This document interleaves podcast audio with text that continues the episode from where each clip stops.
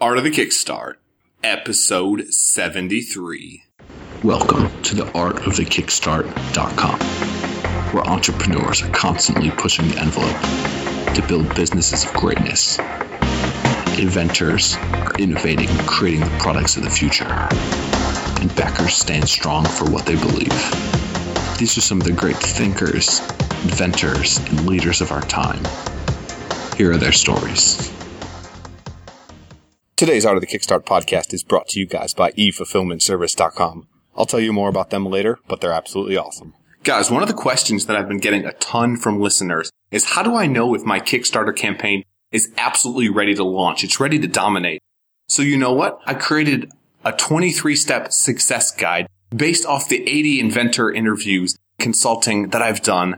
This will take you step by step through launching your Kickstarter campaign, making sure you have everything that you need to make it happen. artofthekickstart.com/checklist to get our 23-step guide to making sure you're ready to kill it on Kickstarter. Check it out, guys. Hey, guys. Welcome to Art of the Kickstart.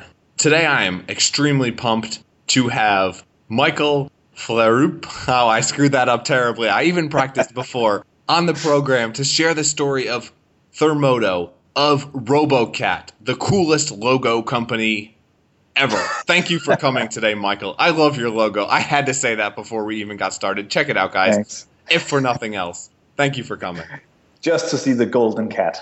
Just to see the golden cat. That's one of the best logos I've ever seen, hands down. But before we get into all of this craziness, let's get a life quote, a success quote. What do you live by? What do you think others can learn from? Oh, that's just a tricky question. First of all, hi guys, and thanks for having me on here, Matt. I gave a talk at ValueCon in San Diego earlier this year, and I talked about designing for fun, I believe the title was. And I think fun has really been sort of a guiding pillar in my career. I usually tell people to do what they think is fun. It sounds really cliche, but there's just so many things that sort of opens up when you actually really enjoy what you're doing, and so many opportunities that come to you. So do what you think is fun is kind of my important quote. I don't think there's really anything that's that much more important, because honestly, if you love what you're doing, life is going to be so much more awesome. It's like you don't even work a day in your life versus hating everything that you do. I want to get into your Kickstarter campaign, how you raised about $350,000. But first, let's get a little bit deeper into that. Let's get into fun. Tell us a little bit more about you and your background, what you do for fun. I design for fun mostly. I know I do a lot of different stuff for fun. I like to think that I'm a fun-loving guy.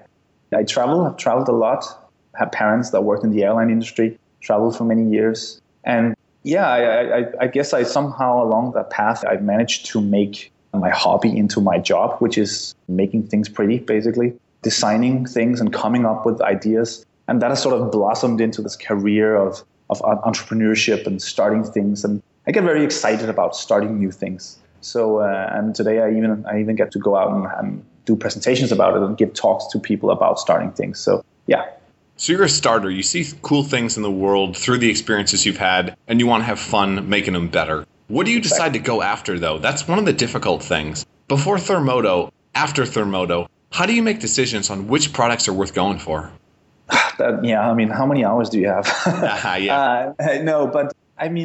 company that I started together with my partner, Willie, is called RoboCat. And we've been going for about almost 6 years now. We've built a slew of cool and weird products in different forms of tangents. I usually tell people that we're terrible businessmen because we're not very focused, or at least historically haven't been, because we've sort of gone where we thought something was really exciting or fun or whatever that was in our life at that moment.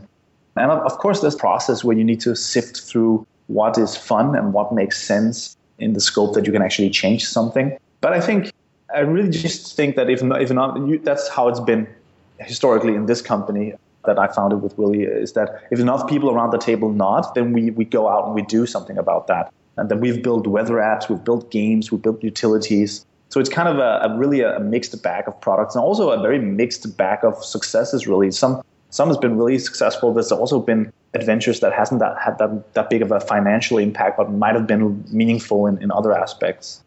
That's one of the things, is you've got to take those risks, take those jumps, especially on the things that you're interested in. Take us back to Thermodo. So you started this whole business about 6 years ago, and then about a year and a month ago, You successfully nailed it on Kickstarter. What's the story? Why Thermodo? Why take personal thermometers to the next level from mobile devices? Yeah, I must have told this story about 1 million times. Yeah, keep it short. We were talking about this before. We don't want you to get bored. No, yeah, I mean, the thing is, what happened was we've made people are usually like, oh, it's you guys with the weather apps, which is kind of fun because we have built quite a lot of weather apps. We've built a lot of other stuff too, but really seems to stick in people's mind that we've built, maybe I think 5 or 6 different kinds of weather apps. So one of our weather apps is called Thermo. And it's just this tiny little thermometer, a digital thermometer. You tap it. It's very, it's made in this rich little universe, visual universe. You tap it, you get the temperature outside.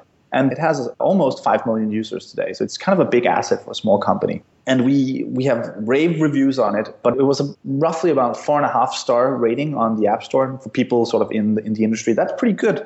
But we couldn't help ourselves to dive in and see, some of those 1-star app reviews. And we came across this one quote from a guy who basically hated the app because it didn't work. He had both tried to measure the temperature in his bathroom and next to his fireplace, and it didn't change. So obviously this was a waste of time. And we laughed at that for a bit because, the app was showing the temperature that was aggregated from sort of a common weather source, not actually making real-time measurements of the temperature, which he thought. So we laughed at it for a bit, and then we sort of thought, however the pleasing RoboCats, how can we solve this guy's issue?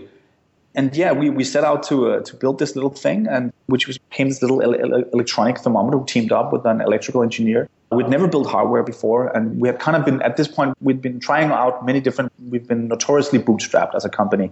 We've been trying out different methods of funding or bootstrapping, and we kind of wanted a project that we could run on Kickstarter. And this kind of just all fell together. And let's try to kickstart this little hardware thermometer thing that we want to try out. And then the adventure just kind of exploded from there. So let me ask you, inventors out there, when they're creating products, they're always going to get these picky little, we'll just call them knuckleheads, people that don't use the product the right way. They're kind of dumb about it. And they request all these features. How do you know which ones to include? How do you know what to go for and what to avoid? Well, I mean, I think that's a pretty big question. I guess to keep it sort of focused in the context of your podcast, because I think a lot of creators, Kickstarter or other crowdfunding sites sort of experience some form of this.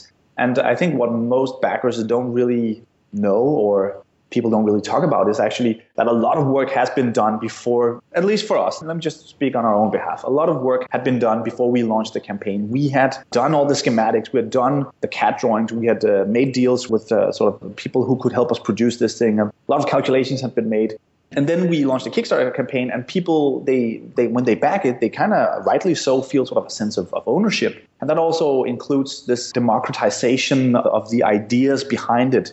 And it can be kind of tricky as a person trying to sort of operate the Kickstarter campaign to manage all these expectations and all these ideas and feedback that you get. And it's kind of hard to tell people that we can't throw everything out that we've worked on, that we can't just change the entire product because this person thinks so or the other person thinks so. I think you have to really stay true to, you have to sort of try and figure out what is it that you're trying to solve. In our case, it was sort of these instant gratification, take the temperature right where you are. We weren't trying to do many of the other great ideas that came out. You constantly needed to sort of make sure that you stayed on that path. I'm really glad that you brought that up because you can't please everybody. If you try to, you're not really going to please anyone. And that's the problem that too many inventors fall into. But I got a question for you. And it's a what the heck were you thinking kind of question. So you've got a business and you're doing apps, SaaS type products. These are the highest margin things you can create, short of information products or heroin. Why would you go into hardware, something that's foreign for you guys, difficult, challenging to execute on? And when is it time for businesses to look at that pivot like you guys did? The short answer is because we thought it would be fun. I love it. Fun. Yes, fun. The greatest answer of them all. No, I think we were just looking for new challenges. I think we have a habit of just throwing ourselves into these little adventures. And even if you look at our previous products, even though maybe the jump hasn't been that big going from software to hardware, we've made lots of different kinds of software. We've gone from utility software, we've made games, we've made We've made products for big companies, and we've also just made a lot of our own stuff. So I think we have been jumping around, and hardware was just sort of another jump, another adventure that we went on. I don't have sort of a really good answer to why we exactly did this. It was what was required to solve the problem that we were facing. Yeah. Okay, fair enough. So you took the problems you had and you made the best of it. My question. Yeah, we figured we couldn't do a software. I mean, there was no real software solution to what we were trying to do here. So kind of figured, like, let's try and do some hardware. What were some of the big challenges you had going from a software company to a hardware company, manufacturing electronics? What were some of the challenges you didn't anticipate, things that just came up? Oh, boy. A lot of different stuff. Let's just see if we can pick a few and talk about those. First of all, I think when you're a software developer, you look at development in a very particular light. It's very iterative. You build something, you test your feedback, you test it, you get some feedback, you iterate on it, you change some stuff. And it's easy to change things. Easy is a relative term here, obviously. But compared to hardware, it's really painstaking to change things. It's where in software you might want to change focus, you want to add a feature or functionality that might take a couple of days or some late nights hammering out that prototype of that. On the hardware side, it might take a couple of weeks before you actually get that sample from the factory back with those changes. Maybe some other changes happened in the meantime. And so that sort of instant iterative nature of software development is very much lacking in hardware development, obviously. So I think that was sort of that's the one big difference from those two things. They take a lot longer, and they're it's much more expensive, and yeah, just attached to a lot of different problems to sort of do these incremental changes. There is such that amazing feeling, though, when you've got that thing in your head and eventually it's physical, it's tangible, you can touch it and pass it around to people, right? Obviously. I mean, this is one of the big things that I usually try to imbue people with, is that much of the work that I do, I'm a digital designer, and much of the work that I do is sort of intangible. I sit in front of my computer every day, and I draw stuff in Photoshop, and I make UIs, and I do flows and stuff that if an EMP hit, that's sort of the usual argument, or if the internet suddenly disappeared, everything that I'd ever worked on would be gone. There would be nothing really for me to show because there's nothing physical in the world. And that's really a tremendous sense of realness when you get something that you worked on in your hand. And I believe print artists and many other people who actually build things that exist in the real world, they have this sense that there's actually something, there's a legacy that exists in the world. That has been one of the nicest things of building a hardware product. So, Michael, my next question for you. Like I said, you finished this about a year and a half ago. I'm sure you guys have been running, having fun, and doing crazy stuff since then. What's been happening? Where are you guys headed, and what's the direction for RoboCat? Yeah, that's, again, another 3-hour question. Oh, I know. I'm sorry. I've got this terrible tendency of throwing questions together, especially the impossible ones. No, I mean, it's a great question. And there's probably not a short answer for it, but I'll try anyways. When you're done with the Kickstarter, a book could probably be written about the time after a Kickstarter campaign is finished and the life after Kickstarter. And for us, it's been it's a weird phase for a product because, in a way, when you crowdfund something, it's kind of backwards because you get a lot of the attention and the exposure up front when you initially present the idea. And then you have this weird mellow period where you're working like crazy and all the backers are screaming at you to finish the product. And then you launch the product into the world at some point. And it's just, that's also a crazy time. You get a lot of feedback. And then suddenly, it is essentially over. You have fulfilled your Kickstarter obligations. You have delivered all the rewards. But now you're sort of left with a bit of a brand and a product that could maybe be used for something else. I mean, there's a lot of other people who didn't back Thermodo, obviously. So we've been working on you get into this weird puberty phase of the product where you're not really you're not really a startup or in the sense that or you're at least not a Kickstarter campaign anymore, and you're not really a real physical product that's in the stores yet. So you're in this weird period where you need to figure out a lot of stuff regarding packaging and distribution, worldwide distribution, and setting up a proper web shop and figuring out sort of what next steps. Are you going to be making more products? Is there going to be a more deeper product line? And all these questions we've sort of tried to address and optimize. And we have sold Thermodos after the campaign has ended. You can still, if I have to plug it, you can still go to Thermodo.com and you can order Thermodos from there. And we've been working on that. And we're also sort of working on figuring out what's the next step in terms of hardware from us. Is that sort of a tangent? Is that an adventure that we want to continue doing? That's the huge question. And I never thought this interview would go into business puberty, but I guess we went there. I want to jump to the launch round now. How's that sound, Michael? That's fine. Have you ever wrapped up 1,000 rewards and shipped them out to your backers? When you're pressed for time, it is no fun. Trust me. If you're thinking about running a Kickstarter campaign and you're going to make it big, artofthekickstart.com/EFS for your crowdfunding fulfillment. It'll help you make it that much easier. Welcome to the launch round, where we take our guests through a series of rapid-fire questions geared towards unlocking the inner inventor and entrepreneur in all of us. Get ready to blast off and unlock your inner potential. Let's do this. Guys, I have an awesome update I want to tell you about.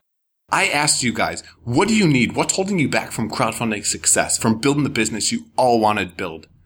Overwhelmingly, it was challenges with Kickstarter, launching campaigns. You guys wanted a step-by-step course walking you through exactly what it takes to succeed on Kickstarter. So that's what we're building. Welcome to the Art of the Kickstart launch course. If you guys go to artofthekickstart.com/course, you can check out and pre-order the course that's going to take you through each and every single stage of running a successful Kickstarter campaign. This is based off of 80 inventor interviews, consulting with clients, and working so much more with crowdfunding. If you want a step-by-step guide to take you through exactly what it takes to succeed, this is for you. Pre-order today or just learn more at artofthekickstart.com/course. So Michael, first question for you. You're a great designer. That's pretty clear, especially when it comes to software. What are some examples of software products out there, things that have just blown your mind that you try to emulate in your own design? I think there's a lot of software out there that I look up to and that I love using. I think the Tapbots guys did an amazing job of just making cool software that sort of had a consistency. One of the things that I've thought was problematic with my own design, as a designer, you're inherently inclined to hate your own work. That's sort of a disclaimer. But one of the things I always thought was problematic was that there's very little consistency in some of the stuff that we've done. We've launched into different kinds of adventures. And I really think that people can have that sort of clean, consistent design line and not feel the necessity to experiment and create a visually new universe every time. It's just, I think that's really appealing to me. I've never really managed to do it myself. See, but then you start to get typecast and you become like Chuck Norris in movies. That's true. Next question for you, hypothetical. You could meet any inventor, entrepreneur, designer throughout history. Who would you want to meet and what would you talk to him about? That's a tricky question, man. I think most people right now would probably like to hang out with guys like Elon Musk, or even if you go back, some of the cooler inventors like Tesla and all this, like his legacy. I think I'd like to hang out with some of the physicists rather than sort of entrepreneurs. Danish guy like Niels Bohr would be pretty interesting to talk to. Pretty tough question. There's a lot of people that I'd love to hang out with if I could choose. Oh, it's an impossible question. That's the point, just to get you thinking. So Richard Feynman would probably be. Richard Feynman. I'd love to have a whiskey with that guy. Who's he? Never heard the name before. Richard Feynman. He was he's a pretty famous physicist. He wrote. Actually, not sure if he actually wrote it, but it's based on his memoirs. A book called "Surely You Must Be Joking, Mr. Feynman." Pretty cool book. He's a pretty cool guy. I will have to check him out. That's a new one for me. And my next question for you. So, Michael, this is Art of the Kickstart, which means we love Kickstarter, crowdfunding, and making amazing things happen. Have there been any Kickstarter or crowdfunding campaigns out there that motivated you guys before you came to Kickstarter? Things that you got pumped up about that you just want to share? I don't think that our Kickstarter as such was inspired by any other particular Kickstarter. I mean, personally, I've spent way too much money on backing games. I love playing computer games, and I must have backed way too many games. But I think if I had to choose like one of those, I still enjoy following a guy called John Schaefer, and he's building a game called At The Gates. And he's actually the lead designer on a little game called Civilization 5. I'm not sure if you've heard of it. But, oh, wow.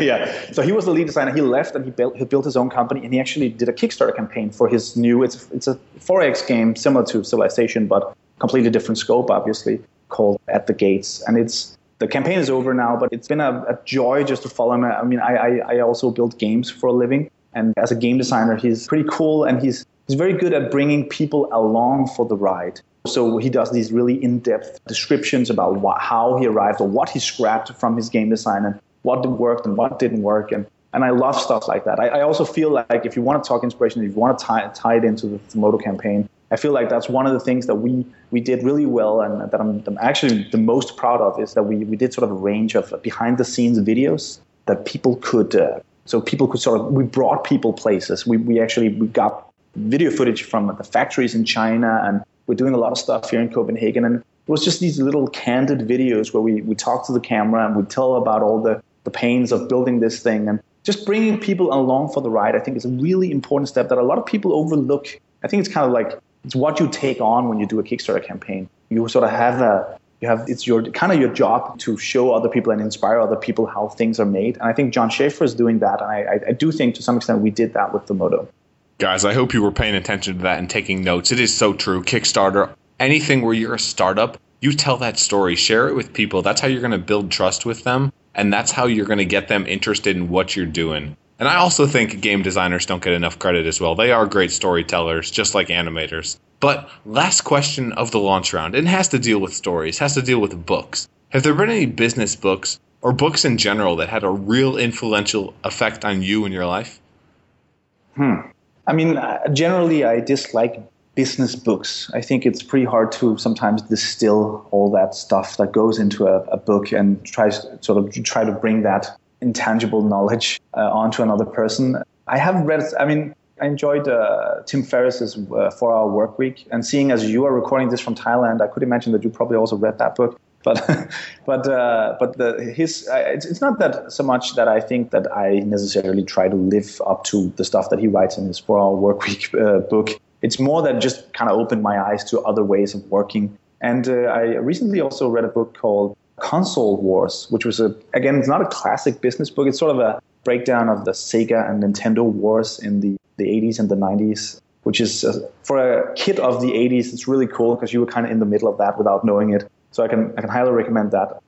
Business books as such, I try not to read too much business literature. I looking over my Goodreads list here, I do have some, but none that I feel like highlighting as such. I want to add though that I've started listening to audiobooks, and I actually think that's a really cool way of doing it because I recently became a father, and I have less and less time to actually sit down and read a book, even though I really enjoy that experience. It's usually only when I'm traveling that I actually do that. So, but I bike a lot to and from work. So, I make it a habit of sort of listening to new stuff, listens to a lot of different audiobooks from Audible. Pretty cool place. Audiobooks and podcasts are absolutely the way to go if you want to get information, you don't have time. And actually, yes. Michael, if you or if any of the listeners go to artofthekickstart.com/audible, you get a free audiobook. I get $15. It's a win-win situation. Either way, don't worry about it. But let's jump back to you guys, back to the campaign. So I got two last questions. First, what would you do differently? What would you change if you were launching again today? I'm sure you learned from your first campaign.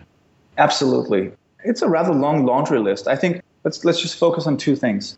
On the product side of things, I would we spend a lot of time changing because the scope of our product completely exploded. We asked for $35,000 and we got about 10 times as much. So the actual product needed to change, the factory that we needed to build it in needed to change, and everything just kind of blew up.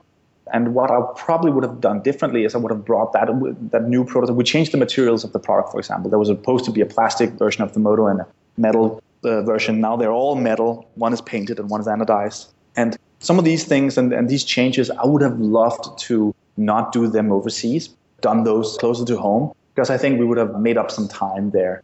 It's just waiting for samples in hardware production that gets shipped, and it takes weeks, and it was painstakingly slow and really frustrating to work with. So that's what I would want to have done differently on the product side. So prototype near to home where you can sort of overlook the process. On the campaign side, I think I would probably, I'm a guy who I think I read every single comment on our Kickstarter page. And I think I tallied it at one point to being, in just the month of the campaign, it was more than 30,000 comments that we got, and the team read everything, and I feel like that had a big emotional impact on me. I would probably try to be a little less transparent. I know that's something that people don't usually talk about, or say. But it was, I think, actually running the campaign was really emotionally hard, because it's, I could imagine it's a bit like being a politician all of a sudden. All these people kind of move into your life and they have an opinion on you, your team, and the product you're building, and the vision that you're sort of outlining, and the stories that you're telling. And they will, a lot of people will spend quite a lot of energy trying, maybe, I don't know if they do it on purpose, but they'll misunderstand you, and there's this communication gap between creator and backer, and that's really hard to navigate. And I think I just put maybe a little too much soul into that. And I think that kind of took it out. I remember when we launched it in Christmas of 2013, I spent most of my Christmas just answering backer support mail and people who misunderstood stuff, and also happy people, obviously. But for every 10 great comments, I could read one negative comment and my day would just be ruined. And that's kind of how I'm wired, and I think most people are. So yeah, maybe try, when you go into this, know that it can be sort of an emotional roller coaster. You're opening your heart a little bit to all these people, and know that it can take a big toll on a small team to do something that's very, very public. It is so hard, and it is the human psychology. You get that one negative comment, and it gets rid of the 10, 15 that you've already heard that were positive. It's just kind of how people are wired. You got to try to overcome it. Yeah, absolutely. And Michael, you've been an absolutely awesome guest. I want to let you get back to your family, back to the business, more like it, because of the time zone. But my question for you, before I let you go, one piece of advice for inventors, entrepreneurs, what would you tell them? I have the privilege of talking to a lot of people who are starting their businesses for the first time, or want to start their businesses, both in extension of my own sort of talks that I give here in Denmark and other places, but also in sense I've worked as a judge for an initiative that's called the Venture Cop here in Denmark that helps students sort of start businesses. So I'd like to think that we're all, like, and most of the people on my team, really invested in sort of the industry of starting businesses and all the stuff. And the one thing that I keep hearing again and again is that we're really good at making excuses for ourselves to not get started with things. So usually the most common one I hear is that I'm looking to start this business, but I haven't just kind of found the right angle or the right idea. And I think that there exists sort of this glorification of ideas in the society. At least in Denmark, there's sort of this idea that we're supposed to be I think they call it the idea society, as cheaper labor is moving abroad and all that stuff. I imagine similar tangents is going on in other Western countries. And I just think that's a load of bull, really, because there's no best ideas. It's really not about the ideas. Ideas are a dime a dozen. Everybody has ideas. And I think that it's more about just getting started with something. Your idea will most likely change when you start working on it anyways. And it's very easy to sort of look at these big corporations or success stories. And this guy, he had the idea of Facebook or whatever. And it might not have started that. Well, we know it didn't start that way. You need to deconstruct these things. It's easy to look at the success and try to sort of backtrail, but don't do that. Just, is there something that you're passionate about? Start doing it today. Just get started. Don't wait around for like the perfect idea or the eureka moment. It'll only come if you start working on it, and it'll probably pivot 10 times before you actually arrive at it. So yeah, get started. It's all about fun, and execution's everything. You just gave us a clinic on how to start an awesome business. Seriously, you did a great job, Michael. Thank you so much for coming on. I got to give you a chance now. Pitch the product, pitch the business. Where can people come see you, talk to you, meet you, this, that, and the other? Yeah. You can find me on Twitter at Flarup, F-L-A-R-U-P, and just to correct that initial mistake, in Danish, it's Flarup. You can try that. That's what I was trying to say, guys. I missed the mark by a little bit. And then we have RoboCat is at robo.cat, so robo.cat. It has a couple of our cool adventures and journeys that we've been on, a couple of products that we've made. And obviously, the subject of today, Thermodo at thermodo.com. where you can buy Thermodos, and you can also dive into at thermodo.com/videos. You can dive into some of those behind-the-scenes videos that we produced during the 1-year craziness of building this thing, and I highly recommend that if you're about to launch your own Kickstarter campaign, just to sort of get some insight into how it could be done. So I think that's all. I'm going to highly recommend that, guys, as well. Or at the very least, reach out to Michael, tell him thanks for coming on the program. And make sure to check out this logo because it's absolutely awesome. Thank you so much for coming on today, Michael. You've been such a great guest. Thanks for tuning in, guys. Thanks. Hey, guys. I'm your host, Matt Ward, and I want to thank you for tuning in to another episode of the Art of the Kickstart. where we believe inventors, innovators, and entrepreneurs are changing the world and bringing humanity forward into the future. If you liked the ideas in this episode, or you're interested in learning more about crowdfunding and how to kill it with your own Kickstarter campaign, you can check out more at artofthekickstart.com. And if you've been listening to the show, love the episodes, but you're not subscribed, that's got to change. You can go to artofthekickstart.com/iTunes or /Stitcher and get the episodes delivered magically to your phone. And if you like the show, I would love you forever if you leave a review on iTunes. It helps more aspiring inventors and creators out there find the show and find the information they need to kill it on Kickstarter. Until next time, thanks for tuning in, guys, and have an absolutely epic day.